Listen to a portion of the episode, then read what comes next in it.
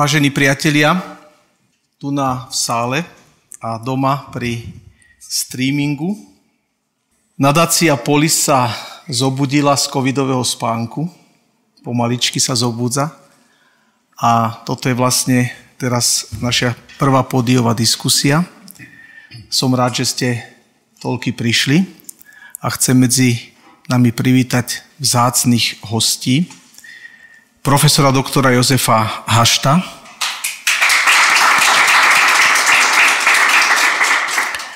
psychiatra, psychoterapeuta, profesora a Jana Štrasera,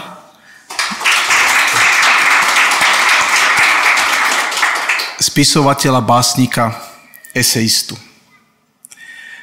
Začali sme dnes e, po covide trošku slávnostnejšie s veľmi peknou hudbou.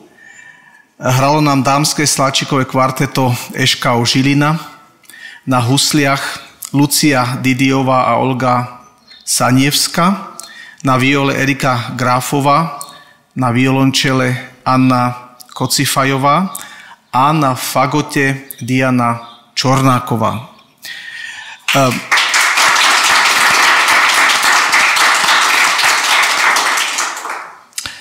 Pán Hašto, možno sa budete čudovať, ale kvarteto má 4 obsadenia, ale tam je 5 mladých hudobníčiek.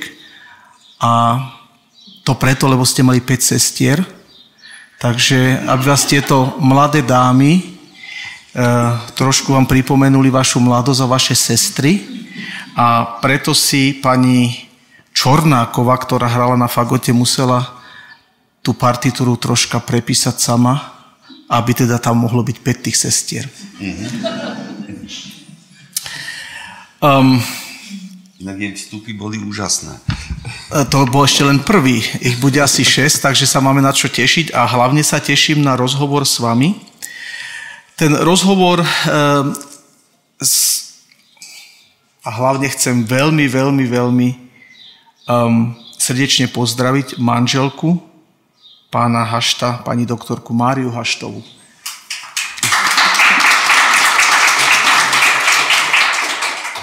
ktorá ho na tejto ceste do Žiliny sprevádzala.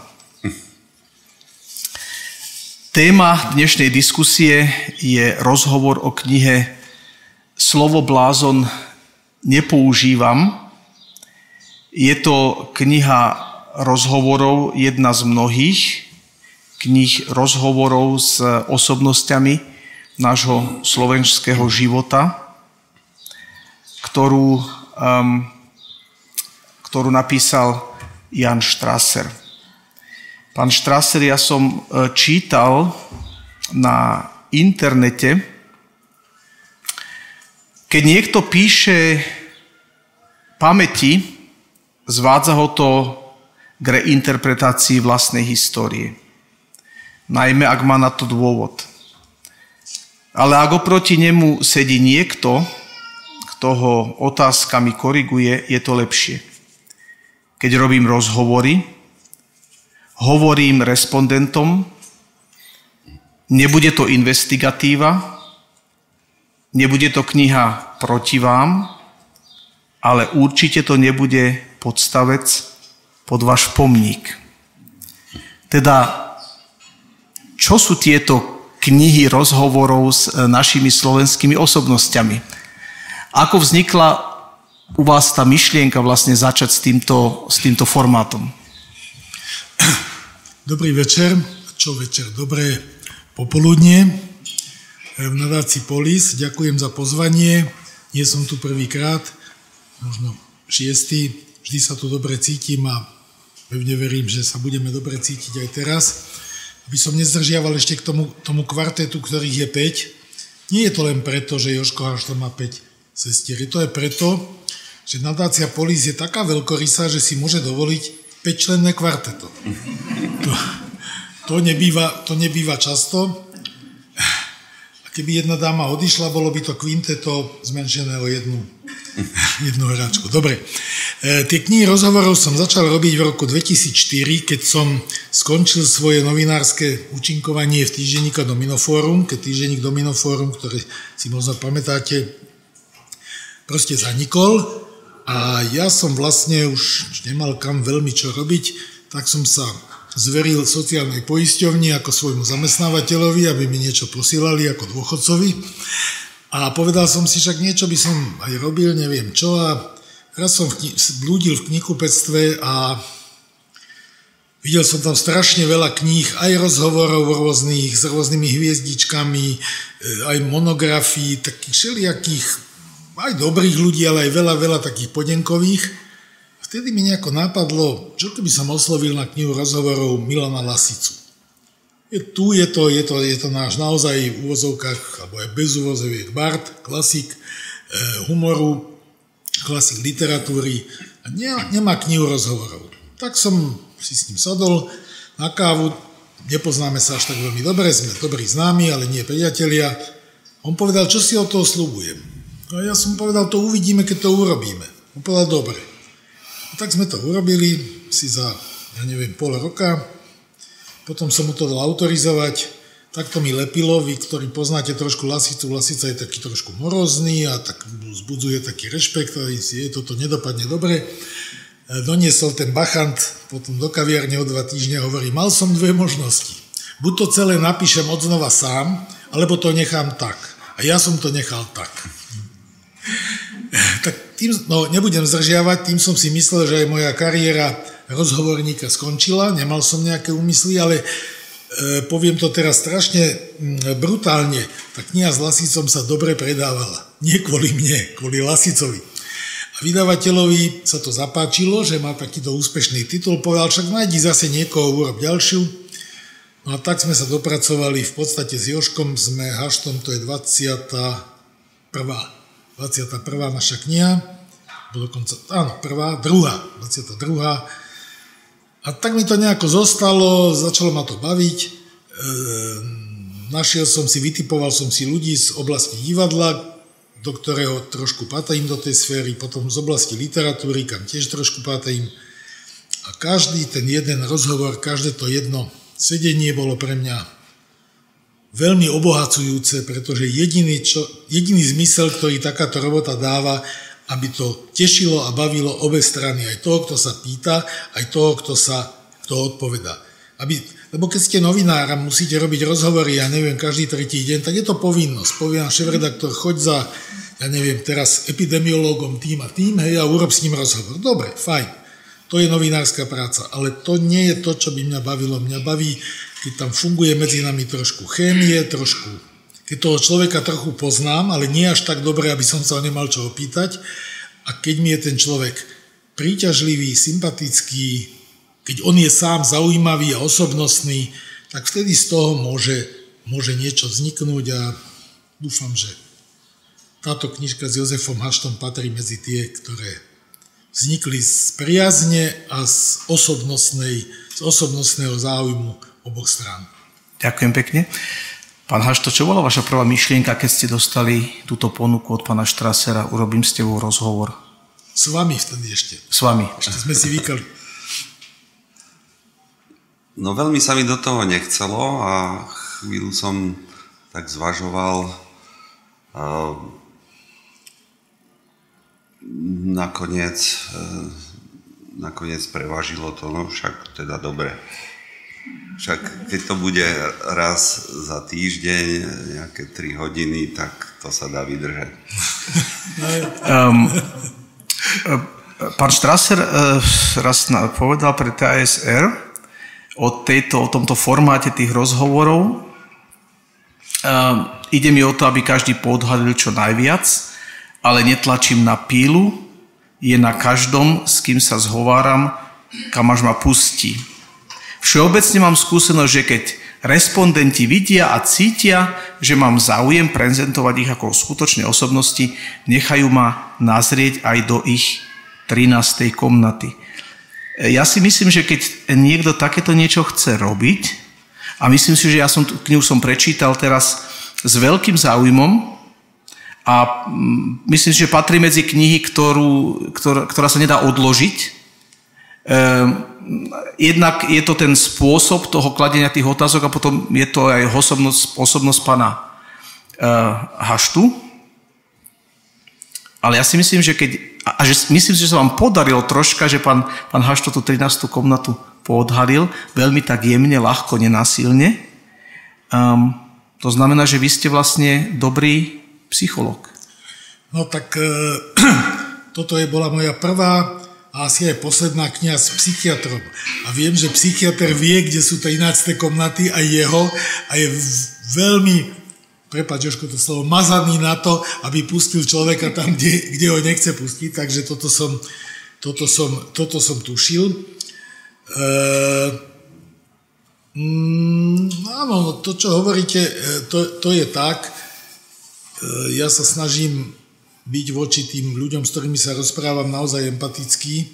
A ešte najprv im poviem, na začiatku tá kniha bude hotová až vtedy, keď obidvaja povieme, že je hotová kedykoľvek, v ktoromkoľvek okamihu našej práce môže ktokoľvek z nás povedať, vieš čo, nebaví ma to, nejde mi to, nechcem to, stalo sa mi to, nefunguje to, proste nič sa nedeje. Nič sa nedieje. To je džentlmenská dohoda nás dvoch, že to skúsime dotiahnuť do konca a niekedy sa to do toho konca nemusí, nemusí podariť dotiahnuť. Zatiaľ hovorím, na jedinú skúsenosť som mal, keď to nevyšlo, ale to je v poriadku. No a ešte poviem, že s Jozefom Haštom sa nepoznáme nejak, nehrali sme spolu guličky, ani, ani sme nechodili spolu za devčatami, hoci sme mohli, lebo sme zhruba jedna generácia, ale zoznámili sme sa pred asi 8 rokmi, keď kandidoval Andrej Kiska za prezidenta republiky a vznikla taká iniciatíva, ktorej sa zúčastnila aj Milenka Prekopová, Peter Zajac, aby tí kandidáti, ktorí sa nedostanú do druhého kola, lebo sme vedeli, že to bude Fico, ktorý sa dostane, aby tí, ktorí sa nedostanú, podporili toho, ktorý bude proti Ficovi v druhom kole. A ten bol, bol, to bol Andrej Kiska a my sme tú iniciatívu pomerne dosť slušne rozbehli a tam som sa zoznámil s Jozefom, hoci som už predtým poznal ako psychiatra, ktorý, ktorý riešil psychiatrický, ale aj občianský problém Hedvigy Malinovej. E, to mi veľmi imponovalo vtedy a povedal som si, to je zaujímavý človek, to je zaujímavý občan, to je, to je čestný človek. A toto sa nám nejako pospájalo, tak, tak som ho oslovil, oslovil na tú knihu a ostatné je tak, ako hovorí pán Bohýnik. Pán Hašto, ako si to máme predstaviť, že niekto píše knihu rozhovorov s vami? E, koľko práce je to, koľko hodín, alebo sedenia, alebo ako je to organizované? Ako ste si to vyorganizovali? Uh Pán Štraser navrhol, že aby sme sa v týždenných intervaloch stretávali a bol ochotný chodiť e, k nám. V Bratislave máme pracovisko, takže pre mňa to bolo veľmi pohodlné a ja som sa tešil na tie stretnutia a nejak som sa na ne nepripravoval, nevedel som, aké dostanem otázky. A pre mňa to bolo také bezproblémové, také lahodné, by som povedal, ale obrovskú prácu na tom musel robiť eh, pán Štrase, lebo keď si predstavíte všetky tie nahrávky uh, prepisovať, tak to je dosť náročné. Tak to som ho obdivoval, že má trpezlivosť sadnúť za počítač a prepisovať to. A myslíte si, že bol dobrým psychologom, podarilo sa mu do tej 13. komnaty dostať? E, ja neviem, že či nejaká 13. komnata sa tam objavila, lebo pravdu povediac ani neviem o, o nejakej. E, ja som totiž prešiel stovkami hodín e, skúseností s psychoterapiou na sebe v rámci takého dôkladného psychoterapeutického vzdelávania a tam sme museli museli, no tak e, samozrejme, že to bolo na každom z nás, ale mám pocit, že som tam potváral všetky možné, nemožné 13. E, komnaty, takže som nemal pocit, že nejaká zostala nejako zavretá. Ano. Ak môžem, môžem k tomu e, pridať, tú 13. komnatu by som až tak strašne neforsíroval, pretože, pretože tam išlo primárne, primárne o niečo iné. E, stál tu predo mnou, alebo bol tu Jozef Hašto, psychiatr, psychoterapeut, profesor, s, naozaj s istým renomé. Mňa jednoducho zaujímalo, ako sa dostal do toho bodu, v ktorom, v ktorom sa nachádza. To znamená skutočne od toho detstva a od tej, od tej rodinnej anamnézy až cez jeho štúdia, cez všetky tie veci, e, až k tomu bodu, kde je. A potom samozrejme, že keďže je to kniha s odborníkom, tak ma aj zaujímal odborný predmet jeho, to, to čo robí.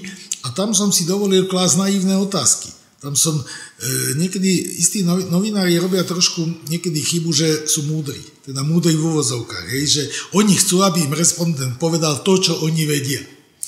A ja som sa naučil od Štefana Hríba v Dominofore klásť tzv. naivné otázky. Naivné sú oni len zdanlivo, ale, ale sú to otázky, čo je to, čo je depresia, čo, čo sa deje, keď príde pacient do ordinácie a s psychiatrom má niečo dočinenia a tak ďalej. To všetko v tej knihe nájdete. Čo lieči psychiatr? Lebo vieme, že chirurg lieči to a a ja neviem, krčný ušný to, ale čo lieči psychiatr? No asi dušu podľa všetkého, keď je to psychiatr psyche a to napríklad bola zaujímavá téma, hej? Čo, je, čo je predmetom jeho, jeho odborného záujmu.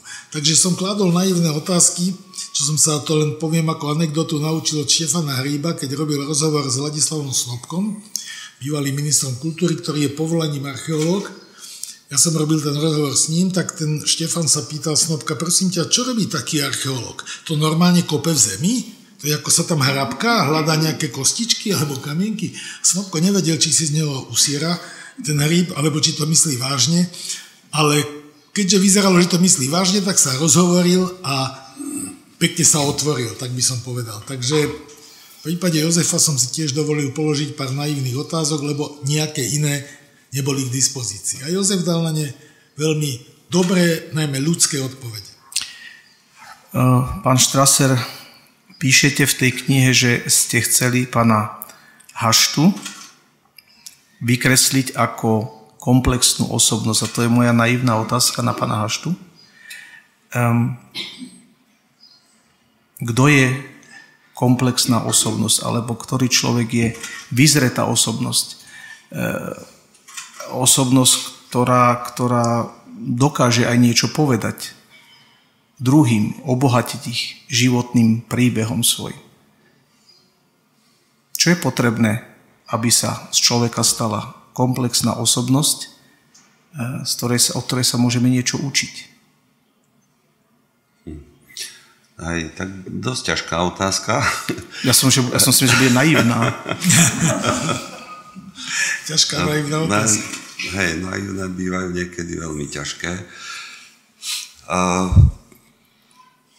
mal by ten človek mať pomerne rozsiahlu životnú skúsenosť a spracovanú vnútorne e, tú skúsenosť a mal by mať e, veľa interakcií za sebou s druhými ľuďmi, lebo to vlastne umožňuje, e, aby pokračoval taký proces e, seba poznávania. A vlastne všetky rôzne časti svojej osobnosti, lebo ľudská osobnosť je veľmi, e, veľmi rôznorodé motivačné a emočné systémy máme v sebe. A ide o to, aby sme vlastne jednak poznali a akceptovali e, všetky možné. E, mnohé z nich, e, asi sedem takých základných, máme spoločných aj s ostatnými cicavcami. A je dôležité byť nejako v kontakte a uvedomovať si všetky tieto možné e, vektory, ktoré v sebe máme a ktoré v určitých situáciách sú uspaté alebo nie, nie zapnuté a v iných situáciách sa môžu zapnúť a teraz niečo s tým môžeme robiť potom v reálnej situácii. A dosť významne je to pri tej vyzretosti e, s tým, že si veľa vecí uvedomujeme e, o sebe. Že aj také 13. komnaty, ktoré má niekedy človek zavreté pred sebou samým. Lebo to je rozdiel, že môže mať 13. komnatu zavretú um, pred druhým človekom alebo pred, vôbec pred verejnosťou, pred spoločnosťou, ale dôležité je, to sa situačne rozhodujeme, ale dôležité je mať ich všetky prezreté a prevetrané. Ja som vám túto otázku tej komplexnej osobnosti preto položil, lebo na jednej strane, keď pozerám na našu spoločnosť a keď sa tu pohybujem a keď stretávam ľudí, tak um, mám taký pocit, že je veľa úžasných osobností, ktoré dokážu, um, ktoré mňa dokážu aj obohatiť. To sú osobnosti, ktoré nie sú uh, v tom uh, svetle toho javiska, ktoré nevystupujú, ktoré žijú aj niekde v úzadí, ale ktoré tak úžasne reflektujú svoj život a vybudovali si takú úžasnú empatiu a uh, moja otázka je tá, že tá, tá, tá zrelá, komplexná osobnosť, um, um, sú na to nejaké, nejaké, nejaké vrodené predpoklady, alebo je to len práca samého na sebe? Hmm. Alebo proste... Mm-hmm. Rozumiem. Čo je treba robiť napríklad u mladých ľudí, a aby sa z nich stali osobnosti? Je, je možné im nejak pomôcť, alebo... Hej. Určite máme určitý vrodený základ, vrodenú dispozíciu k tomu, aby sme rozvinuli svoj ľudský potenciál a záleží potom od e, životnej skúsenosti, že nakoľko e, sa, sa realizuje a nakoľko sa prehlbuje jeho poznanie. A myslím si, že ešte k tej komplexnej osobnosti patrí ako také dve dôležité zložky, alebo je, keď môžeme to zhrnúť do jednej, tzv. komplexná empatia, ktorú v modernej terminológii zvykneme nazývať, že schopnosť mentalizovať, mentalizačná schopnosť a e, zjednodušenie si to môžeme predstaviť ako komplexnú empatiu. To znamená nielen empatiu, schopnosť empatie, čiže vžívať sa e, a vciťovať sa do e, sveta druhého človeka a do jeho citového života, aj do jeho motivácií a do jeho myšlienkového sveta a k tomu patrí aj teda snaha pochopiť aj e, ako to súvisí s jeho minulosťou, ale aj súčasne tá, ten druhý komponent alebo druhý vektor je aj empatia voči sebe samému. A a to sú také, také dva e, znaky, si myslím, ktorými sa dá charakterizovať komplexná osobnosť Nie. a schopnosť e, empatie voči druhým, aj voči sebe a na tej emočnej, aj na tej e, Nie. myšlienkovej a verbálnej úrovni. Niečo také ako všeobecná ľudskosť? So, Nemci hovoria so allgemeine Menschlichkeit. Neviem, čo presne tým pomenovávali, ale da, celkom by sa asi hodil a tento pojem. S tým sa pomenovalo v podstate to, že, že proste uh, to, čo nechcem, aby sa robilo, mne nemôžem robiť aj druhému, lebo viem, že to škodí, že to boli, že to, to nie je dobré. Áno, to je, to je ďalší krok, e, alebo ďalšia dimenzia, že e, súcitu s druhými ľuďmi, čiže nespôsobovať bolesť a trápenie druhým ľuďom. A to vlastne sa ľahšie e, človeku identifikuje, keď e, má schopnosť empatie voči druhému. No. Pán Štraser, vy hľadáte e, na Slovensku osobnosti, s ktorými je možné nielen viesť tieto rozhovory, ale majú by to byť aj rozhovory, ktoré nás obohatia. Myslíte si, že máme veľa osobností v slovenskej spoločnosti? No, myslím si, že osobností je asi dosť. E, samozrejme, nikto ich nevie poznať všetky a nie všetky osobnosti majú šancu sa prejaviť. Často majú väčšiu šancu prejaviť sa neosobnosti, proste ľudia, ktorí sa na niečo hrajú, tvária sa, um, robia, robia proste show, uh, pretože táto naša spoločnosť asi, asi skôr teda všeobecne inklinuje k ľuďom, ktorí sú takto prezentabilní, než aby hľadala nejaké, nejaké hĺbšie, hĺbšie veci. Potom sú isté typy osobností, s ktorými by som ja napríklad nevedel urobiť knihu, jednoducho preto, že tie osobnosti vedia, ako chcú spoločensky vyzerať. Uh-huh. Oni vedia proste, ako to má byť proste a ja asi nie som to vhodné médium, ktorým by im poslúžilo. Sú ľudia, ktorí to vedia s nimi urobiť submisívne. Ja by som to asi, asi urobiť nevedel. Sú to väčšinou tí sebastrední ľudia, ktorí sami seba cenia veľmi vysoko a všetko o sebe vedia najlepšie, tak s tými by to, by to nešlo. Ale potom takéto osobnosti nie sú slobodné osobnosti, nie sú zrelé osobnosti. To ja, nevie, to ja neviem, neviem posúdiť. E, poviem to, veľmi jemne to poviem. Naozaj bez akýkoľvek náražok. E, Joško to pozná dobre. Sú dve sestry Vášariové. Jedna sa volá Emília, jedna sa volá Magda. S Emíliou som urobil knihu rozhovorov veľmi krásnu, veľmi príjemnú, teda krásnu z jej strany. S jej sestrou Magdou by som asi rozhovor robiť nevedel. To je celé.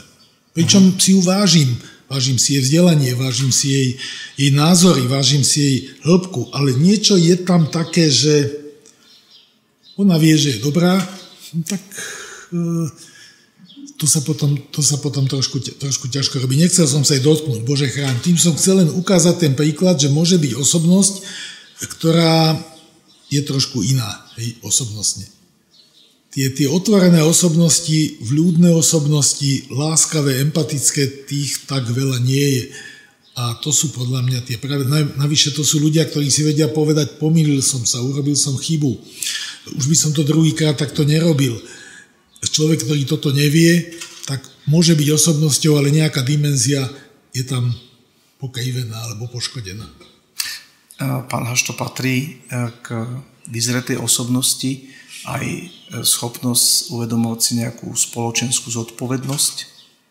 To znamená, že čím viac som dostal, tým viac mám dávať v tom zmysle. Určite je to e, súčasť e, nášho sveta, že dbať, dbať o to, aby ľudia okolo nás, alebo ak máme možnosť nejako nejakého širšieho vplyvu, aby boli na tom čo najlepšie. Áno. Ďakujem pekne, aby som otvoril takú, takú druhú, druhý okruh uh, tých otázok po, Muziku nedáme? po hudbe. Áno, po hudbe. Najprv. Sexteto.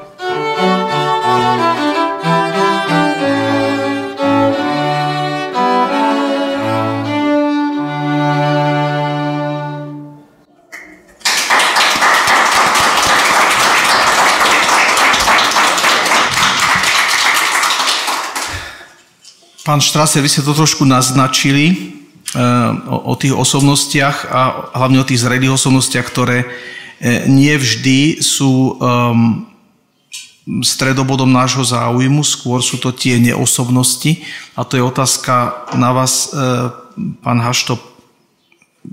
Ja ako človek, ktorý sa zaujíma o politické dianie na Slovensku a o, o, o tom, čím žije táto naša spoločnosť, tak mám, neviem, či to je len môj pocit, mám taký pocit, že e, ako by sme nemali osobnosti, Eh, ako by sme nemali správne osobnosti v politickom živote, v spoločenskom živote a, a, a proste ako by celá spoločnosť tým trpela, že tieto osobnosti nemáme. Eh, ja nemám pocit, že by sme ich nemali, tie osobnosti, aj v politike sú, a len otázka je, že či sú dostatočne zastúpení a či majú dostatočný vplyv a rozhodovacie možnosti. Takže určite, určite aj medzi, medzi politikmi sú veľmi šikovní, zdatní a komplexní ľudia. Myslím si, že sa to, mám ten pocit, že sa to nedá generalizovať, ale ten výsledok môže byť eh, daný potom tým tými hlasmi. No veď, no veď... to zložením koalície, keď si teraz vezmete, že vlastne ako Boris Kolár zablokoval fakt dobrý návrh zákona, ktorý mal zabrániť e, tretej vlne a on to torpeduje, no tak, Pane Bože, to je vážny problém. E, v, v tej knihe e, padlo jedno slovné spojenie mentalita spoločnosti. E, ja som sa veľmi čudoval, že som toto slovné spojenie počul a moja tiež veľmi naivná otázka je, že či existuje také niečo ako mentalita spoločnosti, aj keď si uvedomujem, že, že samozrejme príde tá výčitka, že nesmieme hádzať všetkých do jedného vreca, nesmieme generalizovať. Um, predsa existuje také niečo ako, ako určité, určité také vzájomné ovplyvňovanie sa v určitej spoločnosti? Mm. To je taká dosť, e, dosť ťažká téma a myslím si, že je to veľmi, veľmi ťažké je hovoriť o nejakej povahe alebo o nejakej mentalite nejakého národa, lebo predsa len sa skladá z jedincov, ktorí môžu byť veľmi rôzne zameraní a rôzne e, postoje mať. A, ale v tom e, výsledku môže sa stať, že nejaké spoločenstvo veľké, prípadne národ, nemá spracované nejaké dôležité veci zo svojej minulosti a môže mať tendenciu k určitým takým uniformným e, postojom v tom celkovom výsledku. Asi na príkladoch by sa to dalo. E, ja mám veľk, veľmi rád, mám Čechov a české e, spoločenstvo a český národ. Teda Moraváci by sa urazili, teda Moravákov tiež myslím. A keď boli voľby, kde kandidoval Zeman a e, Schwarzenberg, tak zvolili Zemana, e, teda osobnostný typ, ktorý asi väčšina českých intelektuálov by e, nevolila. A myslím si, že sa to zvrtlo práve na tom, že v tej men- väčšinovej mentalite toho národa nebol spracovaný, nebolo spracované vyhnanie Nemcov. Stále sa to aj nazýva, že odsun e, Nemcov, ale táto brutálne vyhnanie Nemcov, i keď sa to dá pochopiť, že po vojne, že tam boli veľké e, resentimenty a tendencia pomstiť sa e, za tú okupáciu. Ale túto tému vlastne veľmi rafinovane využil Zeman a vďaka tomu si myslím, on vyhral voľby. Takže takže to, to by som použil ako, ako príklad, že ako tá národná mentalita väčšinová uh, môže viesť k určitým takým dôležitým politickým rozhodnutiam, ktoré udáva, udávajú potom tón ďalšieho fungovania toho spoločenstva. Pán Štraser. Keby som mohol ešte k tejto téme ja niečo povedať, možno to poviem trošku príkrejšie. Samozrejme, osobnosť, takto, demokracia je, pôvod demokracie je v tom, že všetci majú, sú si rovní a majú rovné volebné právo svojím spôsobom jej nešťastie je, že všetci majú rovné volebné právo. Eh, to je, to je tak, že politik, osobnostný politik, ktorý chce zaujať ľudí argumentami, dobrými argumentami väčšinou nemá až také šance ako politik, ktorý chce zaujať ľuďmi populistickými slúbmi, eh, proste vystupovaním záchrancu, spasiteľa a tak ďalej. Už ani nebudem nezabrnem do slovenských čias, ale bol Adolf Hitler osobnosťou? Alebo bola nemecká mentalita pred Adolfom Hitlerom taká, že si tohto človeka zvolila a že dopustila potom mentálne, spoločensky tú tragédiu, ktorá sa za tých 12 rokov udiala? No, no asi áno. Asi, asi, teda, asi teda tá sila, negatívna sila osobnosti spočíva aj v tom, že vie zapôsobiť presne na tie strunky ľudí, ktoré, ktoré, brnka, ktoré sú ozvučné proste a kombináciou slubov, e, získavania nejakej vážnosti a, a akejsi vnúcovania alebo vnášania do ľudí pocit, že sú dôležití a že im je krivdené, proste, že im je ubližované, tak tá kolektívna mentalita alebo národná mentalita sa vie aj takýmto spôsobom, spôsobom pokaziť. A toto hrozí stále. Toto proste, dneska sme sa o tom bavili v Levoči s Petrom Zajacom, ruská mentalita je dosť mentalita, národná mentalita, odsúdená mať vodcu, mať báťušku, mať cára. Jedinýkrát v histórii, hádam, Ruska to nefungovalo, keď nastúpil Gorbačov,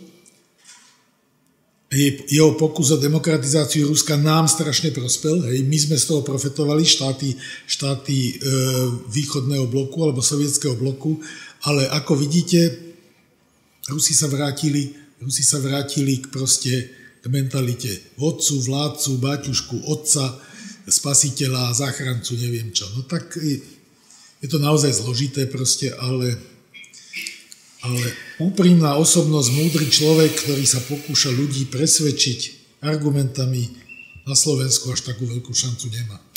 Pán Hašto, vy ste e, psychiatr, psychoterapeut, e, vy poznáte tú ľudskú dušu.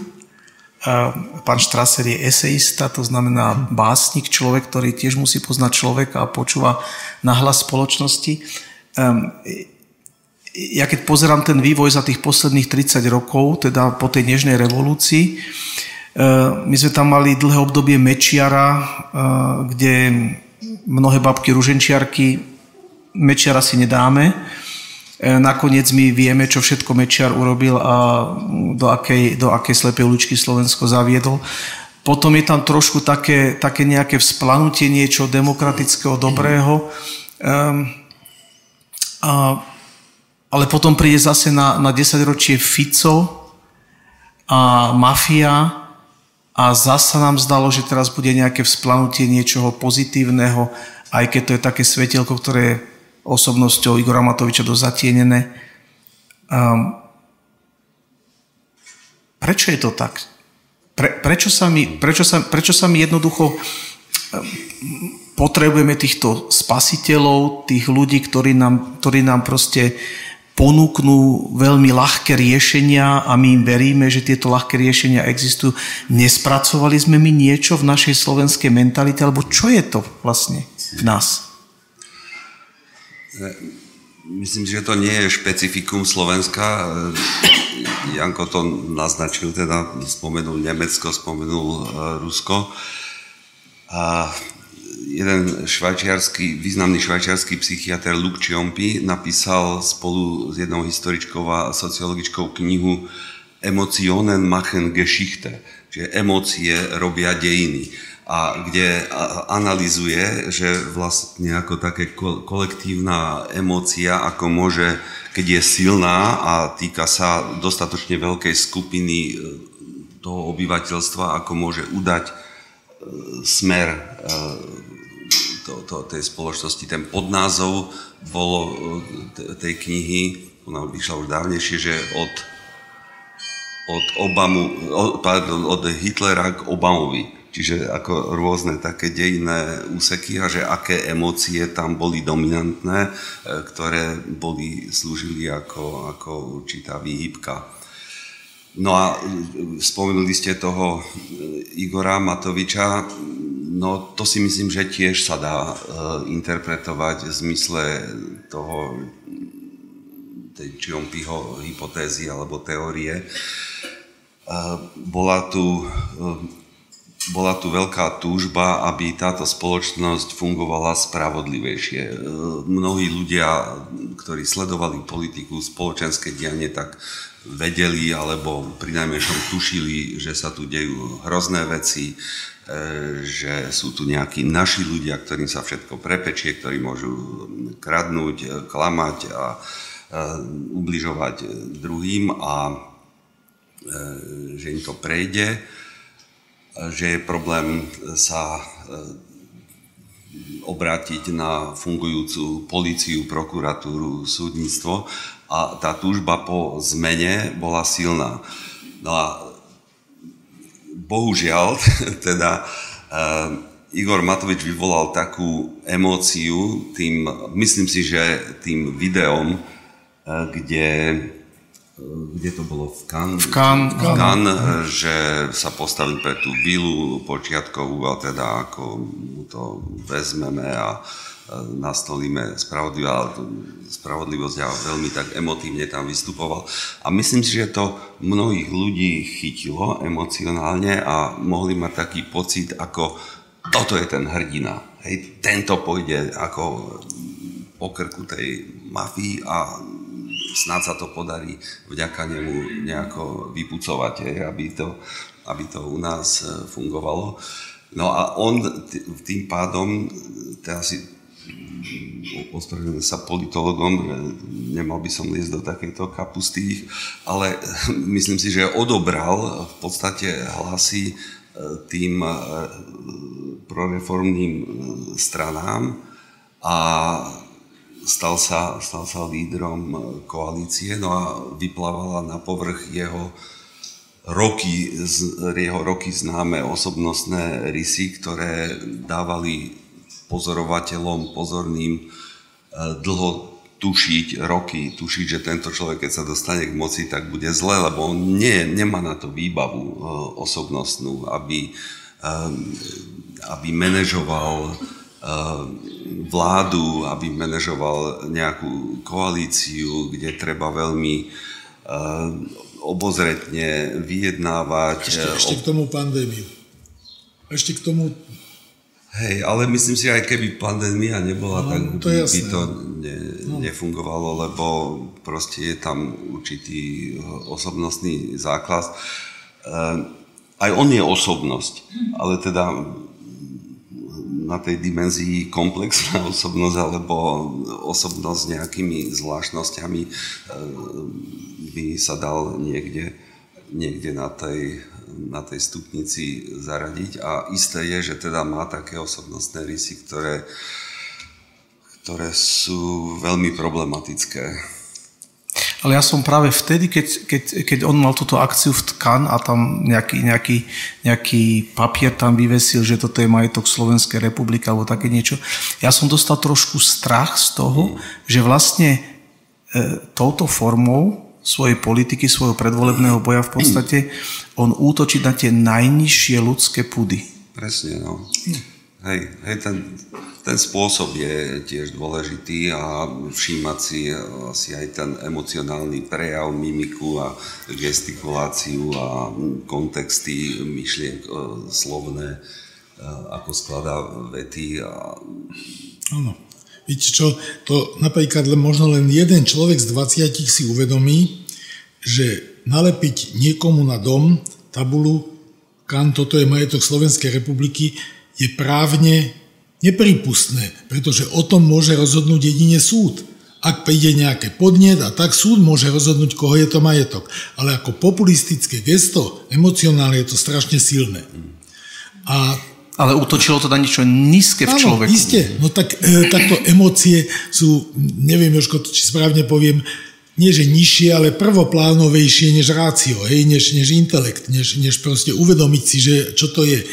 Mm, proste tie, a tá reakcia, tá reakcia bola teda hm, presne taká, že, že získal toľko percent, keďže potom už demokraticky vlastne to muselo, muselo fungovať v počtoch, v číslach. Z toho, čo vy hovoríte, je moja predstava, existuje také niečo ako masa v spoločnosti? Mm, no, hovor, ho, hovoríme o osobnostiach, proste to sú osobnosti, ktoré z tej masy nejak vyzreli, ktoré sa dokonca dokážu aj voči tej mase e, e, postaviť svojim názorom, ale existuje také niečo ako masa? Sú o tom knihy. Elias Canetti má krásnu knihu Masa a moc, E, masa dáv proste niečo, čo má veľa hlasov, ale tie hlasy nie sú identifikovateľné, nie sú osobnostné, ale hovorím, v demokracii sa ščítajú. V demokracii sa ščítajú, spočítajú a každý má rovnakú validitu a výsledok je taký. To znamená, že vlastne naša, naše politické rozhodnutia sú z veľkej časti riadené emóciami, alebo sú, politika je čisto emočná záležitosť? Pardon, ne, nechcem ti brať slovo čisto, asi nie, ale o tom sme sa veľa bavili e, s kamarátmi, s Martinom Butorom. Má politik v kampani používať isté populistické metódy? V podstate áno, má, lebo aj je to istým spôsobom spôsob, ako získavať ľudí. Ale za tým musia byť poprvé poctivé úmysly a musí byť za tým nejaká racionálna vízia proste, alebo racionálny program. Hej? A toto odlíšiť, či je to čistá emócia, lebo ja chcem vyhrať, alebo či je to emócia preto, lebo chcem vás získať pre niečo dobré, toto si ja nedokážem, nedokážem ozrejmiť, kde, kde sa tam dá nájsť e, ten, ten rozdiel. A ja mám trochu problém s tým, keď e, sa e, robí taká dichotomia, že rozum a emócia, emócia ako keby boli niečo menej cené a rozum také niečo hodnotnejšie, ale my máme emócie aj, ktoré súvisia s našou tendenciou k starostlivosti, k ohľadu plnosti, k súcitu, k pomáhaniu druhým. Máme nielen, nielen e, hnev a, ako emóciu, a, ale aj, aj takéto prosociálne e, emócie, cit pre e, spravodlivosť. Takže v tom myšlienkovom svete hrajú rolu nielen tie emócie zlosti alebo nenávisti alebo pomsty, ale hrajú rolu aj tieto emócie starostlivosti, eh, prajnosti.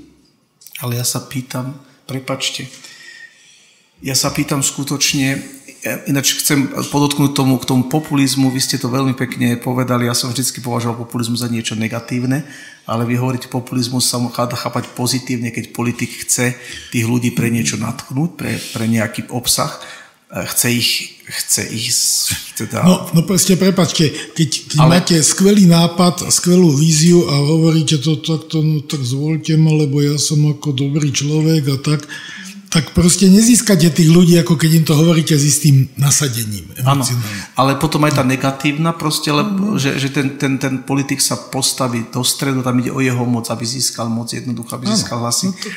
Ale e, pán Hašto, vy hovoríte o, to, o, o tej ľudskosti, o tej, o tej starostlivosti, o tom, že ja asi nepoznám Slováka, ktorý by nechcel toto dobro, ktorý by nechcel proste byť ľudský, ktorý by nechcel byť dobrý. Ale v konečnom dôsledku sa pýtam, kde to všetko ostane, kde to všetko je e, pri tých našich všetkých možných fóbiách, ktoré máme spoločenských. A ako je možné, ako je možné, že, že v tej samotnej politike jednoducho sa, sa živí to negatívne, že tam sa hľadajú nepriatelia, či už, či už sú to tí, tí Rómovia, či sú to homosexuáli, či sú to už neviem kdokoľvek to je.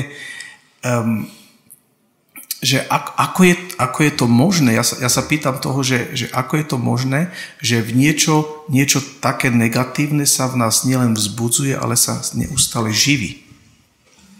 Ale to závisí od e, typu politika. E, vlastne pán Štraser hovoril o tom, e, o nejakých populistických postupoch, tak také, taký negatívny, také negatívne príklady môžeme nájsť e, vychádzanie v ústretí nenávisti voči e, Rómom, voči homosexuálom, e, voči imigrantom.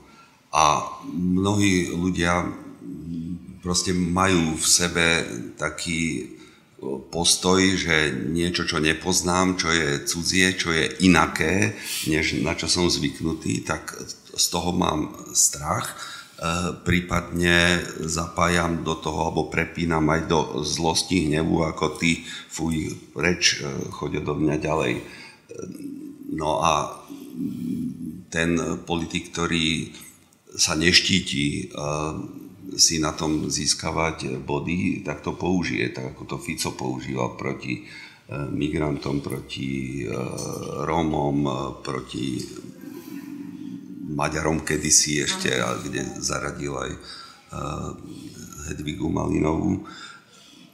Takže Takže, ale dá sa, dá sa apelovať aj na, na pozitívne e, emócie. Napríklad to, to hnutie, vlastne také vý, výrazné, e, zaslušné Slovensko, ktorému došlo po vražde Jana a Martiny, tak e, vlastne tam bola, bola značná zhoda medzi tými účastníkmi, že chceme lepšie, spravodlivejšie, lepšie fungujúce E, Slovensko. A vlastne bolo to založené na takej pozitívnej e, vízii. A miešalo sa to samozrejme aj so, s nebom a so zlosťou na ten systém, ktorý vlastne tu e, založil a petrifikoval e, Fico so svojimi kumpánmi. Ak, ak, môžem, ak môžem ešte trošku sa vrátim k tomu, čo pán Bohyník hovoril na začiatku, keď sa pýtal na tú spoločenskú mentalitu alebo kolektívnu mentalitu, národnú mentalitu. Ona nejakým spôsobom funguje a politik, ktorý ju chce využiť, respektíve zneužiť, to, to aj vie. Hm, ako príklad najlepší môže slúžiť narratív Šoroš. Narratív, ktorý proste Maďari, teda Orbán, Orbán neuveriteľne používal aj Slováci, Fico, všetci, proste Šoroš. Samozrejme je v tom názvu k tej atavistickej mentality, antisemickej, antimaďarskej a najnovšie antiamerikanskej a antikapitalistické. Toto keď sa celé spojí, tak Šoroš je diabol. Mm. Hej, Šoroš je diabol, hoci v živote tu nikto žiadneho Šoroša nevidel, nevie, čo robí, nevie, čo všetko podporuje, čo dáva na charitu, bla, bla, bla. No proste, ale tento symbol, by som povedal, sa chytí, uplatní a veľmi veľa ľudí, ľudí si ho osvojí. Ešte poznámka k tomu, čo som hovoril o tom populizme, možno som nezvolil správne slovo, ale politik, ktorý chce naozaj presadiť svoje dobré dobré myšlienky a dobré názory, musí mať to, čomu sa hovorí charizma, o čom sme sa s Joškom bavili v tej knihe. Charizma je veľmi zvláštna vec. Bez charizmy politik bledne a jednoducho si nezíska ľudí. Ale tá charizma sa dá aj zneužiť samozrejme. Áno, áno veď to je nakoniec Hitlerová charizma bola, bola obrovská, no aj sa zneužila. Čiže no. určité vyžarovanie takej vitality a Musí byť, áno. energie áno. je dôležité áno. pre tých politických Nemá to znamienko plus minus charizma proste, lebo dá sa aj, ako hovoríte, správne zneužiť. No, čo sa týka toho Šoroša, ja som pred, dvora, pred dvoma rokmi nevedel, kto to je, takže som so záujmom som si vygooglil, kto je to ten náš najväčší nepriateľ. A som si o ňom prečítal, to je zaujímavé. A on, on má veľmi vzácne a rozumné postoje.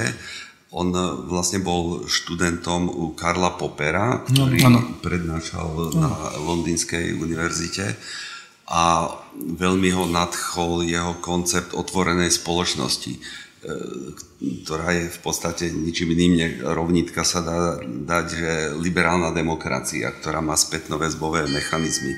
A on sa preto nadchol a keďže bol šikovný e, finančník, tak vedel no, zarobiť a investoval do programov, ktoré podporovali vlastne rozvoj otvorených eh, spoločností. Čiže veľmi záslužná práca, čiže možno Janko, ďalší motív pre nenávisť Šoroša je, že zástanca otvorenej spoločnosti. Áno, áno, áno. Čiže vlastne liberálnej demokracie. No, presne tak. Čiže niečoho, tak, čo je asi najlepšie, čo ľudstvo vymyslelo. Jeden z najväčších vynálezov pod, podľa môjho názoru. Zaujímavé, na spoločenskej úrovni. Viktor Orbán strávil v Oxforde, neviem, či jeden alebo dva semestre na Šorošovom štipendiu. Takže, no. Ale Vtedy ešte nevidel, aký je nepriateľ no, Šoroš. No, ten narratív pre Maďarov bol, je veľmi účinný a Orbán, Orbán z neho urobil proste to, čo dneska Maďarsko je, kde, kde keď už to môžem povedať, je to pre mňa nie že šok, ale krajina za totality, Maďarsko a Polsko to boli krajiny, ktoré, sme, ktoré boli otvorenejšie, liberálnejšie, E, do Polska sme si chodili nadýchať sa kultúry, do Maďarska kúpiť si aspoň čabajku. E, každopádne Maďarsku bol súkromný sektor, aspoň v tom malom povolený. A Šoroš bol človek, ktorý e, odsúdil, odsúdil ruský zásah v 56. vykopal Imre Náďa z hrobu a bol, bol veľmi progresívny a liberálny protitotalitný bojovník. No a vidíte, kam to dospelo. Inak, keď si tú Čabajku spomenul, spomenul som si e, na môjho kamaráta Petra Hunčíka, ten by sa dosť e, rozhorčene pustil e, do, do debaty lebo s tebou, lebo tam sa, tam, nie, tam sa tiež, oni chodili hodne sa kontaktovali s maďarskými intelektuálmi a boli možno aj trochu ďalej v takom Samozrejme, rozmýšľaní, to, že ako by sa to, to malo žart, vyvinúť. To bol žart. Prosím o trošku hudby.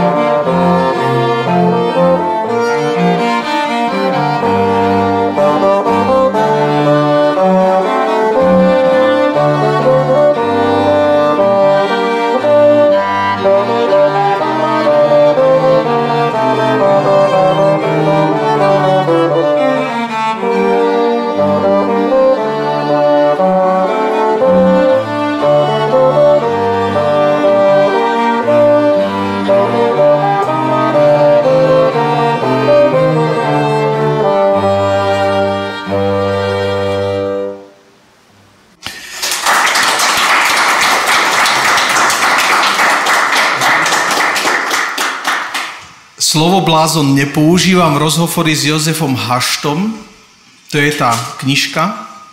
Veľmi sympatické že je tak hrubá, že sa dá za dve noci prečítať a je veľmi pútavá. Ja keď som sa dostal asi do stredu, tak som sa nevedel od toho nejak od, od, od, odtrhnúť. Jozef Hašto rozpráva o svojej profesii, sú tam rozhovory z oblasti e, psychiatrie, e, psychoterapie, z jeho osobného života, na konci jeho záľuby. Veľmi sympatické mi bolo, že má rád rezance s makom, s veľa makom a s veľa maslom. A v tom sme sa zhodli. Konečne poznám takého človeka, e, ktorý to aj prizná dokonca. Takže veľmi, veľmi dobrá knižka, ju skutočne odporúčam. A tie veci, ktoré sú v tej knihe, e, o tých som sa nechcel pýtať, to som nechcel ako, ako, ako robiť z toho tému rozhovoru, ale e, ja mám ešte jednu otázku teraz a potom asi by sme dali, e, by som dal slovo vám. Ja mám jednu otázku, ktorá mi neviem, či mi leží na srdci alebo na žalúdku. A keďže tu mám teraz psychoterapeuta, pán Hašto, čo je pre vás ako pre psychoterapeuta, čo je horšie vlastne, keď vám pacient povie, toto mi leží na žalúdku alebo toto mi leží na srdci?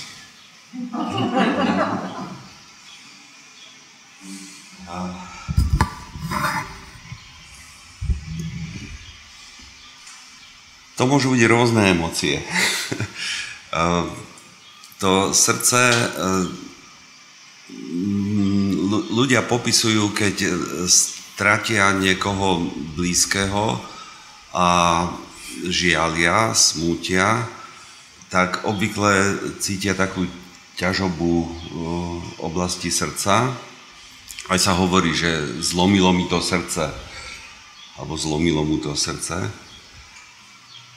A e, táto oblasť žalúdka, čiže nadbruška, tá je veľmi dôležitá v našom živote, lebo tam obvykle pociťujeme také záchvevy rôznych emócií, ktoré ešte ani nemusíme mať e, vo vedomí, ale oni sa už môžu objaviť tu. Takže je dobre, keď máme nejaký zvláštny pocit tu, tak e, sa naň sústrediť a nehať ho trošku výraz, aby sme sa dopátrali, že čo nám ten e, pocit chce povedať. No a tu môžu byť e, rôzne, e, rôzne emócie, ktoré sa tu prejavujú. Môže to byť úzkosť, môže to byť úzko spojená s depresiou, môže to byť hnus, hovorí sa, zdvihol sa mi z toho žalúdok, čiže niečo s odporom. Ale v tejto oblasti vlastne nadbruška a srdca môžeme cítiť aj e, lásku a taký hrejivý pocit e, v tejto oblasti. Charlie Chaplin povedal... Mravčeky. Mravenčenie. že keď videl, keď zbadal svoju manželku Onu, s ktorou 10 ročia žil, takže ho vždy zalial taký blažený, teplý pocit e, v tejto oblasti. Čiže no tak, la, la, láska sa tam môže prejaviť. U mňa nie sú to mravčeky, u mňa je to skôr ten hnus, ale, um, ale ešte, ešte dopoviem, že tá metaforika s fyzičnom je veľmi zvláštna, lebo niekoho máme plné zuby, napríklad niekoho máme až pokrk. Čiže by sme máme, rozmyslí áno, máme, agresívny máme, je, mám, proste ide nám to, proste máme niečo pokrk, alebo ja neviem, niekto nám skáče po hlave. no, áno. Um, u mňa to je taký skôr taký, no hnus, neviem či hnus, ale taký odpor, taká úzkosť až, hlavne, keď my sme o tom hovorili, že, že naša spoločnosť alebo spoločnosť, ktorá nemá niečo v sebe spracované ako spoločnosť. A ja som katolický kňaz, nakoniec čak to asi všetci vedia a ja som už na Slovensku dobré meno stratil, takže preto som slobodný v týchto veciach, ale tá úzkosť, e, ten hnus je z toho, keď e, počúvam, ako na Slovensku v politicko-spoločenskom kontexte toto slovo kresťanský sa používa, koľky naši tí najväčší zloduchovia boli aj birmovaní, aj boli na prvom príjmaní a sú kresťania. A, a v podstate koľko z tohto kresťanského prostredia, čo sa týka tých hodnotových otázok, koľko tam je nenávisti nekresťanské, koľko tam je... Vy ste hovorili o tom, o, tom že, to, že to je ľudské, tá starosť o svoj život.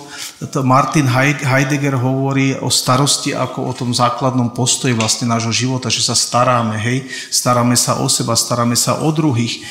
A e,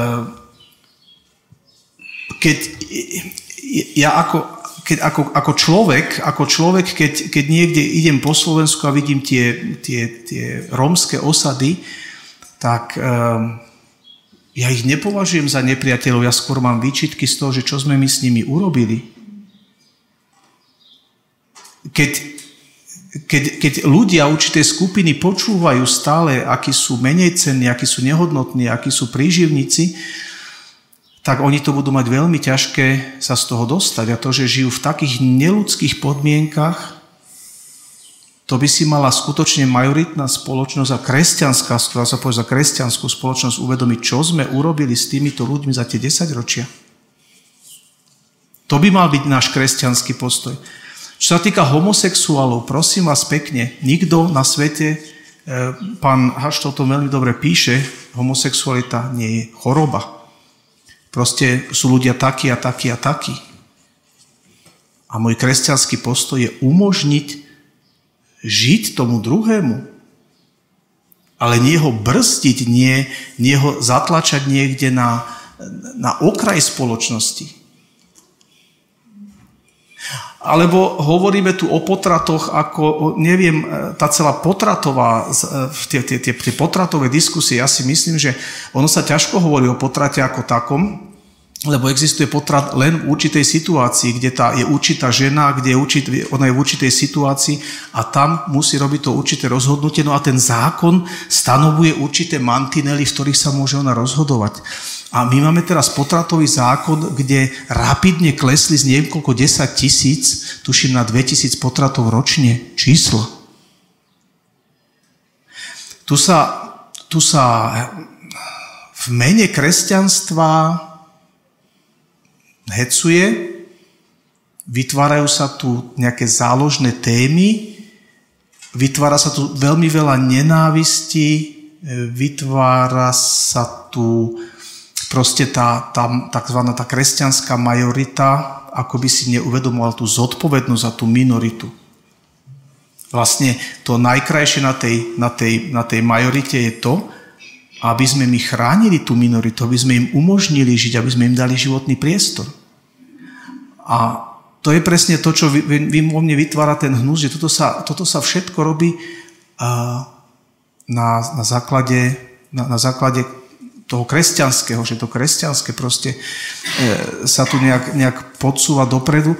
Ja som sa vás chcel obidvoch opýtať na, na váš názor, mne sa zdá, že my sme tu niečo nesprávne pochopili alebo niečo nespracovali z našej klerikálnej a aj, aj klerofašistickej minulosti.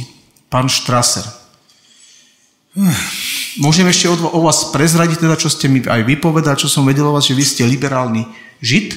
To znamená, že... No, preto, preto sa mi o tom rozpráva e, trošku ťažko, pretože to, čo sa dialo za slovenského štátu, že tento štát si sám viac menej dobro, no dobrovoľne, ale sám si vyviezol aktívne 57 tisíc Židov plus ďalších potom ešte po povstaní strčil do Nemeckej a do, do, do Kremničky. A to hádam nejaká krajina, či už okupovaná Nemcami, Slovensko nebolo okupované Nemcami, E, neurobila. Naopak, Bulhári si chránili svojich Židov, myslím, že Nóri si chránili svojich Židov, nejako proste nepodláhli tomu, tomu Hitlerovmu antisemic, antisemickému plánu vy, vy, vykinoziť Židov. Slováci to urobili. Na druhej strane ale musím povedať, že Slovensko má e, v Jeruzaleme v Jadvašem najväčší počet záchrancov Židov na počet obyvateľov, spravodlivý medzi národmi. Čiže ľudia, Slováci, jednoduchí ľudia, sedliaci, neviem, lesníci, ktorí ukryli Židov, zachránili Židov, riskovali ten vlastný život okamžite, automaticky. To je ako hlboká, hlb, hlboká čest. Čiže ľudia nie sú jednofarební. Slováci neboli len, len tí, čo e, Židov vyvážali a prenasledovali. Neboli to len gardisti, neboli to len len fašisti, ale boli to aj, aj slušní, e, slušní ľudia. E, a preto tá hierarchia cirkevná slovenská, ktorá, ja neviem, bola reprezentovaná kedysi arcibiskupom Sokolom, ktorý povedal za slovenského štátu nám bolo dobre. Hej? Mali, sme, mali sme všetko. To je už potom politický problém a to je samozrejme, samozrejme ja si to netrúfam súdiť, ale to je problém cirkvi, cirkvi na Slovensku alebo slovenskej cirkvi. Ten problém bol v 40. rokoch, keď, keď Vatikán nejakým spôsobom sa snažil obmedziť proste, alebo zamedziť, zamedziť tomu, tomu vyvážaniu a vyvražďovaniu Židov a Slováci, Slováci išli svojou cestou. Ale nakoniec, e, to vie pán Bojník najlepšie sám, ten, ten klérus vysoký sa prejavil aj voči vlastnému arcibiskupovi Bezákovi, keď, keď keď ho vlastne odstavil len preto, že Bezák mal asi o niečo liberálnejšie postoje, názory, než, než e, ten klerus slovenský bol schopný, schopný dodržať. Mm, ja mám pocit, nemám pocit proste, že by na Slovensku bol nejaký prudký antisemitizmus, povedzme ako v Polsku, kde všetkých Židov už dávno, e, dávno vyvraždili že sa tu žije v nejakej, v nejakej tolerancii alebo v nejakom, v, ne, v nejakom súznení, že ten problém tu nie je veľký, ale ako hovorí Jozef Heller, autor románu Gol za všetky peniaze, môžete tisíckrát hovoriť, že nie ste Žid, vždy sa nájde niekto, kto vám to pripomenie. Takže, takže, takže tak. Ale aj tak tie, tie fóbie sú tu dosť veľké a ja si myslím, že oni sú ešte stále väčšie. Nie len voči Židom, ale voči menšinám všeobecne. Pán až.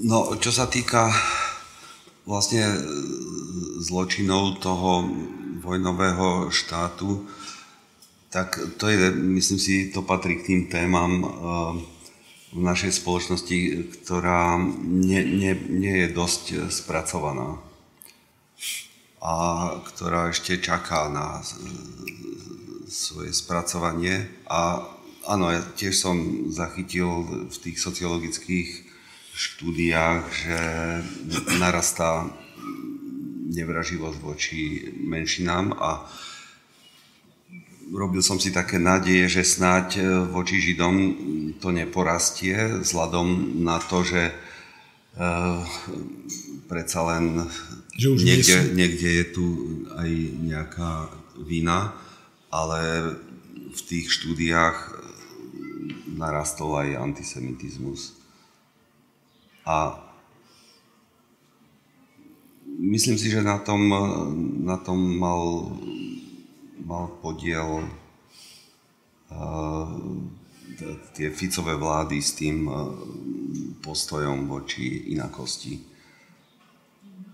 No ale pre mňa je otázka, že prečo Fico s týmto úspel? Uh, no, pretože vedel, vedel, že bude nejaká rezonancia účasti obyvateľstva. Ale prečo tá rezonancia nebola negatívna, prečo si ľudia nepovedali, milý Fico, ale toto tu my nechceme, my tu chceme zostať ľuďmi. My nechceme tu proti niekomu bojovať. Tak môžem... No, oni, pardon, Prepač. len som chcel spomenúť, že za Ficových vlád údajne došlo asi k 200 policajným pogromom na uh, rómske osady. Čiže normálne policajti nabehli do osáda, byli Rómov. To, čo vieme o Moldave, tak to je jedna, eh, jedna epizóda. Áno.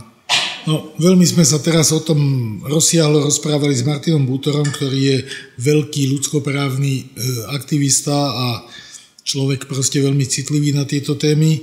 Ak budeme mať šťastie ku konca roku vyjde tá kniha.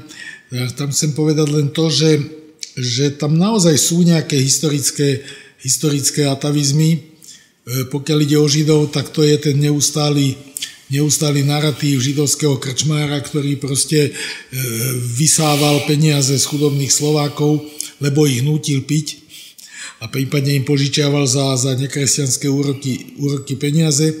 A toto vždy tí politici využívajú. A keď sa pýtate na to, že prečo Fico, no pretože Fico má dobrú politickú intuíciu a vie, že toto rezonuje.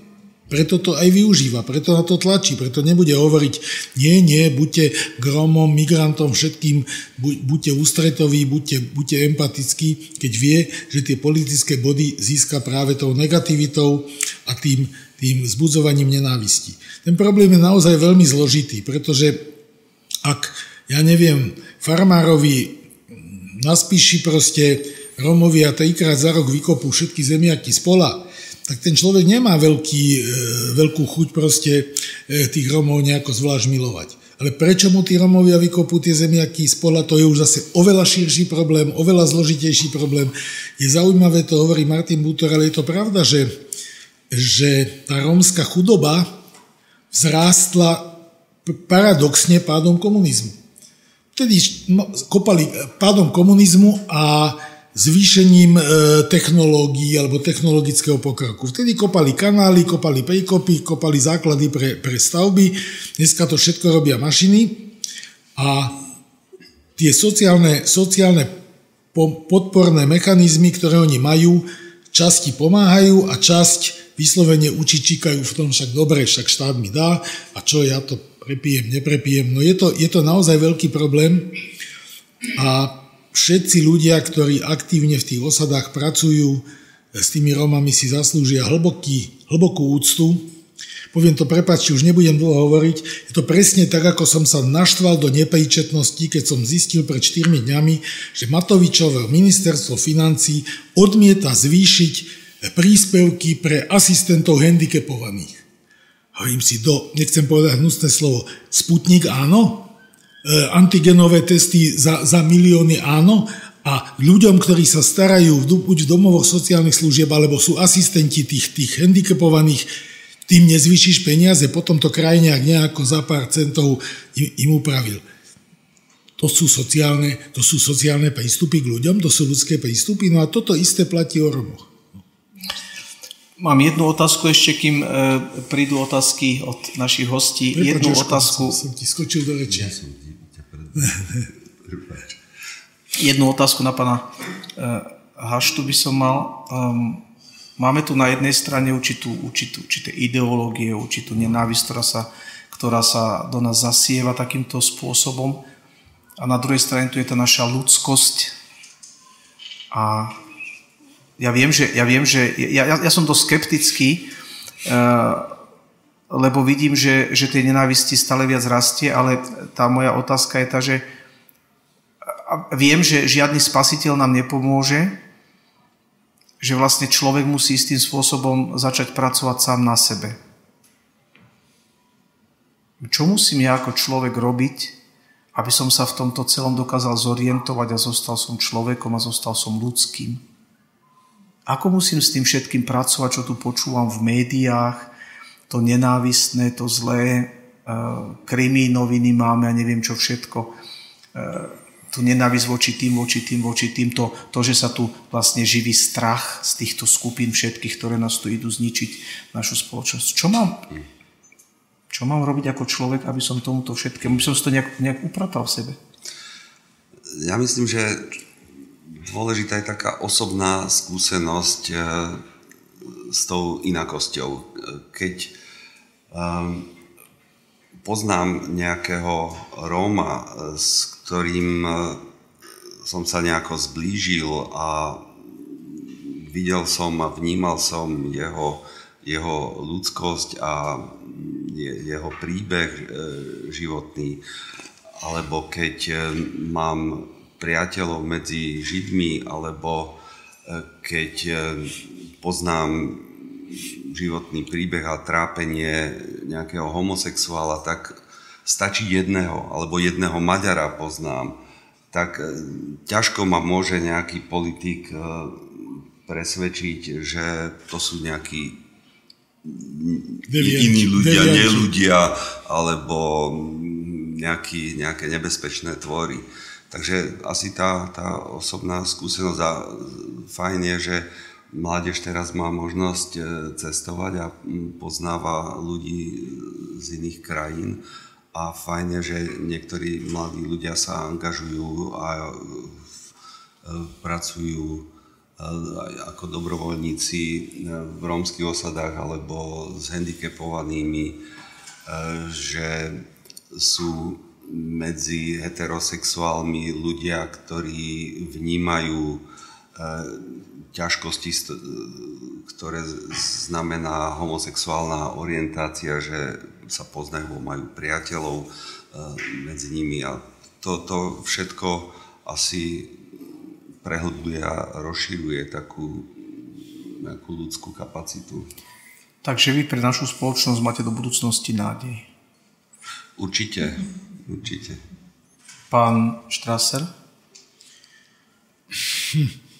Tak povedal to už, e, Joško až toto povedal za mňa. Naozaj tá osobná skúsenosť s tým, s tou inakosťou má, ale musí byť pozitívna. Hej, musí byť pozitívna, lebo ak je negatívna tá skúsenosť, tak možno ešte prehlbí, prehlbí tú nenávisť alebo tú nevraživosť, ako som hovoril o tom, ten príklad toho spišského, spišského farmára.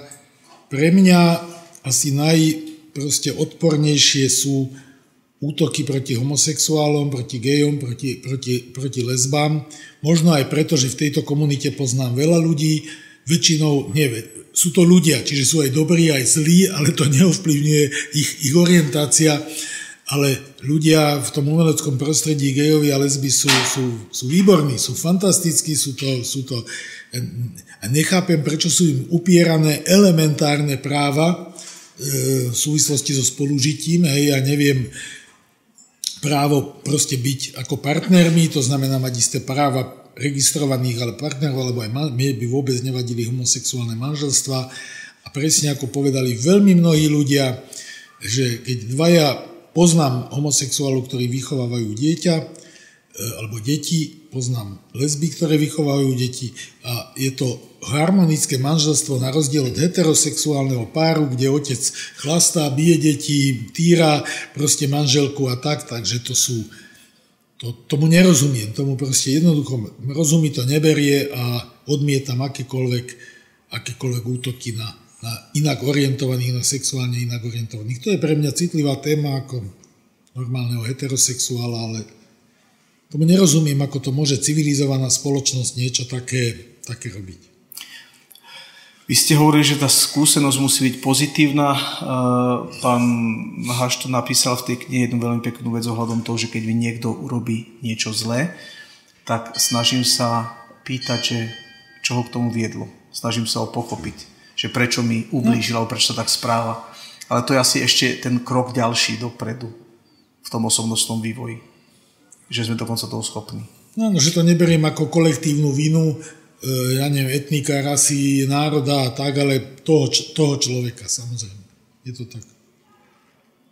Hej, myslím si, že je dôležité, keď nám niekto nejako ublíži, aby sme nezostali zaseknutí v nejakej takej uh, zranenosti alebo pomstiteľskej tendencii a teda ja to obvykle spracovávam tak, že sa snažím porozumieť to, tomu správaniu, tomu postoju e, toho človeka a to mám pocit, že ma tak nejako oslobodzuje od nejakého uh, ulpievania na tom, čo sa udialo. Lebo ja si myslím, že ono, my sme teraz v tejto fáze, čo sa týka aj tých Rómov, keď vykopávajú zemiaky tým farmárom, alebo keď nám stromy v Národnom parku jednoducho vyrezávajú, že, že jednoducho vlastne ono to kulminuje istým spôsobom, že keď nepochopíme, že prečo to robia, e, tak sa asi toho nezbavíme, hej? E, ja si myslím, že ani dve lesby, ktoré sa boskávajú niekde ostentatívne na námestí, že oni sa tam nechcú boskávať, ale jednoducho to, je už, to už je v nich taký protest. Protest voči tej spoločnosti, presne. Demonstrácia. Demonstrácia, presne. E, takže ono chápať, chápať to a, a snažiť sa to deeskalovať spoločensky, ja si myslím, že to, je, to bude asi to je najpotrebnejšie u každého jedného z nás. Je to ťažké. A je to ťažké, ale ja si myslím, že keď každý z nás um, sa nejakým spôsobom bude o to usilovať ako človek, ako jedinec, takže v sume to nejak bude vidno potom aj na tých voľbách, aj na tých volebných preferenciách a tak ďalej. A na našej spoločnosti potom. Myslím si. Teraz by som poprosil ešte o trošku hudby a potom pár otázok z publika.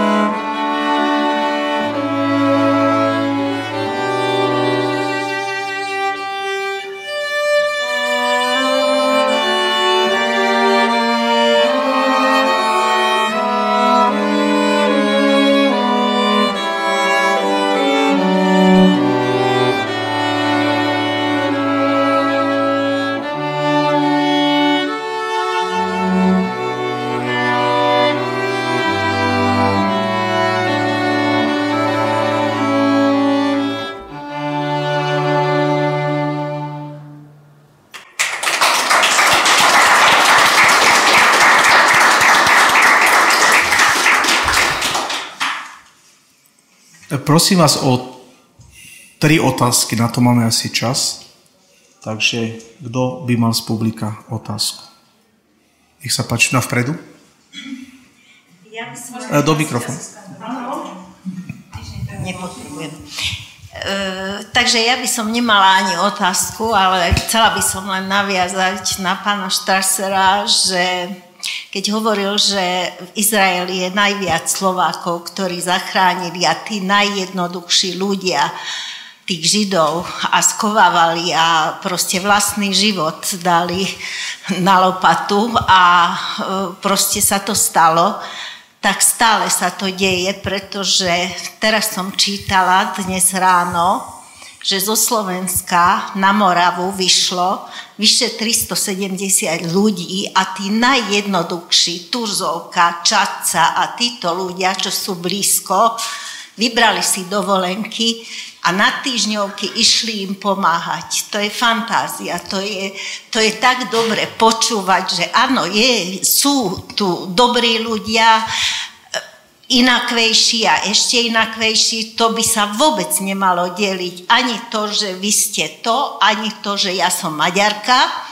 a v Žiline žijem 43 rokov a ja to každému poviem a som dostala pred 35 rokmi 300 eur, aby som si išla na, ako materinský jazyk prepísať na Národnom výbore.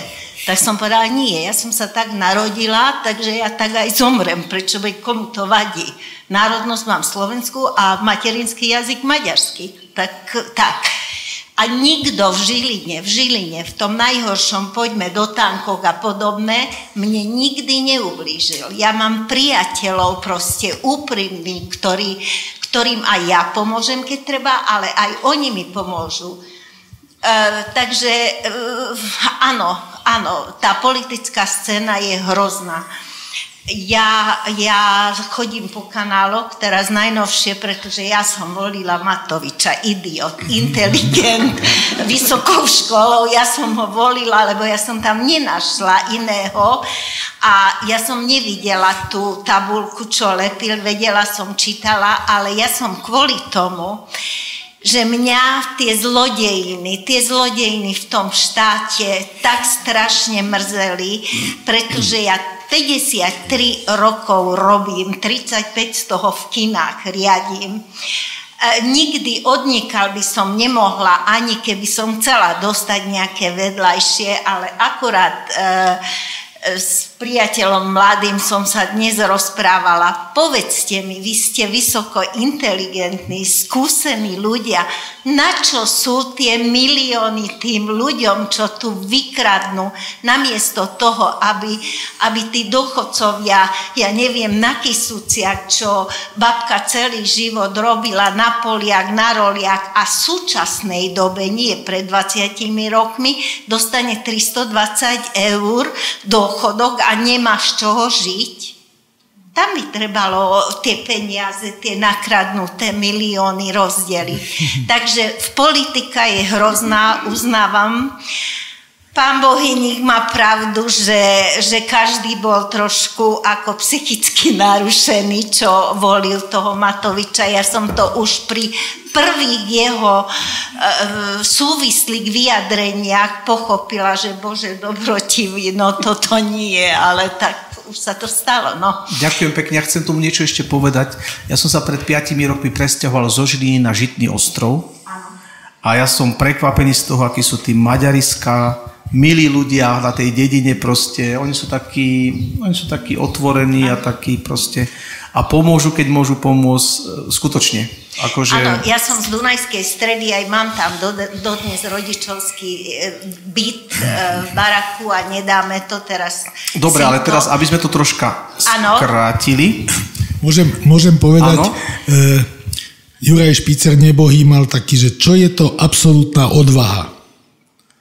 Absolútna odvaha je v Terchovskej krčme vyskočiť na stôl a povedať, soudruzi, ja vám řeknu, jak to doopravdy je. Jiří Jánošík byl maďarský žid. Ďakujem pekne. Nech sa páči. Aby som to trošku odľahčil. Funguje? Áno. E, ja by som sa chcel opýtať všetkých troch, e, že ktorí sú vaši obľúbení spisovatelia a či máte nejakého absolútnu jednotku z tých za celý svoj život?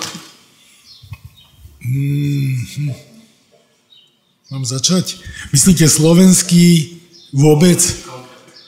Jej, viete, viete čo, to je veľmi ťažko povedať e, 75-ročnému človeku, ktorý naozaj už čo prečítal, ale ako dieťa som miloval Žila Verna, e, prečítal som tuším všetky, všetky Verne, Verneovky, zo slovenských spisovateľov súčasných, už aj nebohých, mám rád Ruda Slobodu, Pala Vilikovského, Dušana Dušeka a z tých svetových, ja som vlastne rusista, tak e, mám rád samozrejme Američanov, nemeckých spisovateľov, Saul Belov, napríklad americký spisovateľ úžasný, ale myslím, že Michail Bulgakov, ktorého som aj mal tú čest prekladať, je z tých spisovateľov 20. storočia asi pre mňa špička.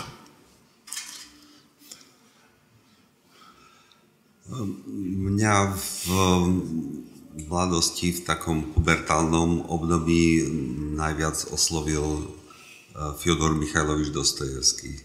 A, a trvá to dodnes. taká srdcovka. Hej. Ja mám veľmi rád um, Tajovského, lebo ja som s tým vyrastal, v dedine sme mali divadelný krúžok, takže sa hrali tie tajovské hry a je to také dedinské prostredie, ktoré, ktoré pre mňa nejaký má taký, taký, taký pekný pocit takej tej ľudskosti. Uh, takže tajovský um, Lev Nikolovič Tolstoj sa mi veľmi páči z tých ruských, on je taký, taký mohutný. Um, Dostojevský je psycholog, na Dostojevského musíte mať prostate chuť ako a v hudbe na na... Na Wagnera. Na tohoto, jak, som, no, jak sa volá ten nemecký, čo, s tými dlhými operami. Richard Wagner. Richard, Richard Wagner, Richard Wagner. Wagner, áno. Na to musíte mať chuť, napríklad na, na, na, na, na Mozarta máte vždycky chuť, hej. Takže títo dvaja asi sú takí veľmi. Pre mňa Anton Pavlovič Áno, to je skvelý autor. Skvelý sa nedá, na tú otázku sa nedá odpovedať jednoducho. No. Tu no, je tretia otázka ešte, táto pani, nech sa páči. Nemusíte, Dobrý večer. Ja, sa, ja mám viac otázok, ale jedna prvá by bola, že prečo nepoužívate slovo blázon? A druhá otázka by bola tiež na pán profesor, hlavne na vás, že e, je veľa činností v živote, kde sa vyžadujú licenci, licencia sa to volá, vyžadujú sa psychotesty, vyžadujú sa... Prosím vás, prečo pri takom dôležitom poste, ako je člen vlády, ktorý rozhoduje, má v rukách osud prakticky nás všetkých, rozhoduje o dôležitosti, a tam sa nerobia, nie sú zavedené povinné psychotesty, že na čo ten človek má a čo nemá. Ja viem, že to, to je asi strašne zložité, lebo povedať niekomu, ty nemôžeš byť predseda vlády, lebo nemáš dostatočné sociálne cítenie, ale, ale malo by sa to. Teraz je dôležitá stranickosť a populistické tieto, ale či máte nejakú víziu do budúcna, že, že či by sa to mohlo zaviesť. A ďalšia vec ešte, ten antisemitizmus Netreba, stále sa teraz hovorí, spomína holokaust, dobre, ale predsa v, ži- v histórii židovskej je toľko úžasných, cenných vecí, ktoré ľudstvu dal, čo ja viem, Maimonides, alebo tieto postavy, ktoré, tak tí, čo o tom vedia niečo, nech to hovoria o tom, aby sa nielen ten krčmar židovský teda dostal, je ostával v povedomí tých Slovákov, ktoré, ktorí mnohí arizovali a neviem, ako sa chovali, ale skrývajú to za to, že ich Žid e, nutil piť a stratili tým svoj grunt a takto. No, ja som není zvyknutá hovoriť, takže skončím, tak prosím vás, aspoň niečo mi. Hlavne teda to blázon, prečo nepoužívať? Hey, no tak pravda je, že sem tam to slovo použijem, ale veľmi zriedka, ale keď pán Štraser mi dal takú otázku, tak mi to tak e, nejako zarezonovalo e, v tom slove e, niečo také odsudzujúce, e, také negatívne voči človeku, ktorý má nejaké psychické problémy a ktorému môžu stiažovať život a takže sa mi to E, to slovo mám pocit, že býva používané v takom znehodnocujúcom tóne. Takže preto sa mu vyhýbam a aj človeka s nejakými vážnymi psychickými poruchami predovšetkým beriem ako človeka, ktorý má nejaké problémy vážne a ktorý má k tomu možno nejakú genetickú dispozíciu, nejaký, žiť nejakú životnú skúsenosť, ktorá ho nejako vyformovala. Čiže to je, to je k tomu. Musím, musím k tomu podotknúť, že keď som na nahrávke objavil, že Joško povedal slovo blázon nepoužívam, hneď som mu zložil v duchu hlbokú poklonu, lebo som si povedal, to bude výborný titulok knižky. A, a naozaj titulok knižky dosť, dosť zaváži z, aj z komerčného, aj z hľadiska záujmu a ten titulok, Joško, to je presne to, nie len to, ale aj to tej knihe pomohlo, pomohlo že už vyšla asi v troch vydaniach. A... Si autorom názvu knižky. Hej, takže to bola taká situačná uh, reakcia, a teda, ktorá má nejaké pozadie. A to druhé bolo... tie psychotesty, ja nie som fanúšik toho, aby sa politici podrobovali nejakým psychotestom. Oni vlastne to obyvateľstvo skôr musí prejsť Psychotestom. nejakým, nejakým procesom poznávania rizikových e, osobností. A vlastne musíme rátať s tým, že občas sa pritrafí, že ne, nevi, ne, nevidie to dobre a je potom nádej, že pri ďalších voľbách a spätne musia si urobiť odpočet aj e, médiá, že či postrehli veci správne a tak ďalej. E, otázka je, že kto by robil tie psychotesty a ako, aké falošné výsledky by sa akým spôsobom dali dosahovať. Ale aj keby, aj keby sa to dalo robiť teda veľmi profesionálne a Kto by to akceptoval, na to by musel byť zákon. nie, nie. Isto nejaká komisia Proste- pre psychotesty. Ktorá by tiež musela prejsť psychotestami, ale Ktorú kto by volil parlament. Kto by robil ich psychotesty?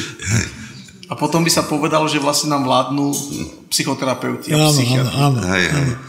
Nie, takže nie, nie som zastancom toho. A viem, že medzi psychiatrami sú niektorí, ktorí majú taký názor, že No tak ale šofér zase potrebuje... bol si iniciátorom, však aj to bol jeden z motivov, prečo sme začali rozprávať. Kto inicioval výzvu Vladimirovi Mečiarovi, aby sa zveril do psychiatrom? Eh, No, Veľmi dobrú. No, to bolo, to bolo postavené tak, že žiadna diagnóza, a len výzva, aby sa stiahol z politiky vzhľadom k tomu, že e, zvyšuje napätie v spoločnosti a e, že robí nekonštruktívnu politiku. Ale tým, že to napísali psychiatri, Tak to bola podpísali, tak ľudia to brali aha, a, a oni potvrdili, správne. že teda není celkom v poriadku. Nie, si myslím, že nie, nie je v poriadku, aby sme na diálku e, robili nejakú psychiatrickú diagnozu, i keď pravda je, že my z pozorovania správania nejakého politika a z jeho jazyka, z jeho rečí, z jeho mimiky, z jeho gest môžeme veľa e, očítavať, ale nedá sa to postaviť ako, že je to smerodajná diagnoza. Môžeme mať hypotézu, že keď opakovane v určitých situáciách sa zaspráva tak a tak a tak, že zrejme to súvisí s takým a s takým uh, narušeným osobnostným rysom a môžeme si to medzi kamarátmi povedať, ale prípadne aj uh, hypoté, o hypotéze, že aká by to mohla byť diagnoza, ale máme také pravidlo, ktoré zastáva aj Svetová psychiatrická asociácia, že nediagnostikovať verejne na diálku.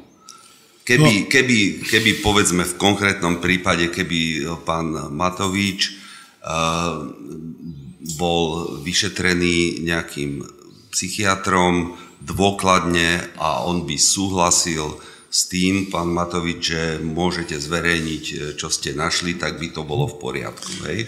No, Joško, ale americkí psychiatri toho Donalda Trumpa natreli slušne. Hej. Uh, áno, americkí psychiatri sa rozhodli, vzhľadom na to, čo vyvádzal Donald Trump, že porušia toto pravidlo a že je to vlastne vo verejnom záujme, aby zaujali stanovisko. Takže 12 e, významných psychiatrov a psychologov sa na jednej univerzite stretli na takom sympóziu, kde každý zo svojho hľadiska hovorili, že čo si myslia, že je v hre a v čom je problém. A dokonca e, Trumpova netier, ktorá je klínská psychologička z PhD, PhD, napísala knihu o svojom strýkovi, kde sa vyjadruje aj k jeho osobnostným uh, takým vy, vybočeniam. Čiže sú niekedy situácie, kde uh, by mali ľudia znali um, nejakých osobnostných zvláštností u politikov sa nejako verejne postaviť, ale je to veľmi tenký láda. Hneď sa môžu ozvať zástanci e, toho dotyčného, ktorí napadnú vlastne toho, e, kto niečo také tvrdí. Takže je to, je to dosť zložitý problém. Ďakujem pekne. By som ešte dve veci mal také. Tá jedna je k tej dáme s maďarským jazykom, materským. Vy ste povedali, že na Slovensku koľko sa toho robí dobrého, lebo však toľko ľudí išlo teraz pomáhať do, na Moravu a tak ďalej. Mm. Ale treba dať veľký pozor, lebo to je také troška také slovenské tiež, že ale pozri sa, aký sme dobrí, hej. E, to je jedna vec, že sme dobrí a že pomáhame, ale, tá, ale to nevyvažuje to zlo, ktoré robíme. Že, že tým sa to vyvážiť nedá a my si musíme uvedomiť to zlo, ktoré tu je, aj spoločenské, aj naše. A to je potrebné, to je jedna vec a, a druhá vec je to dobro, ktoré robíme.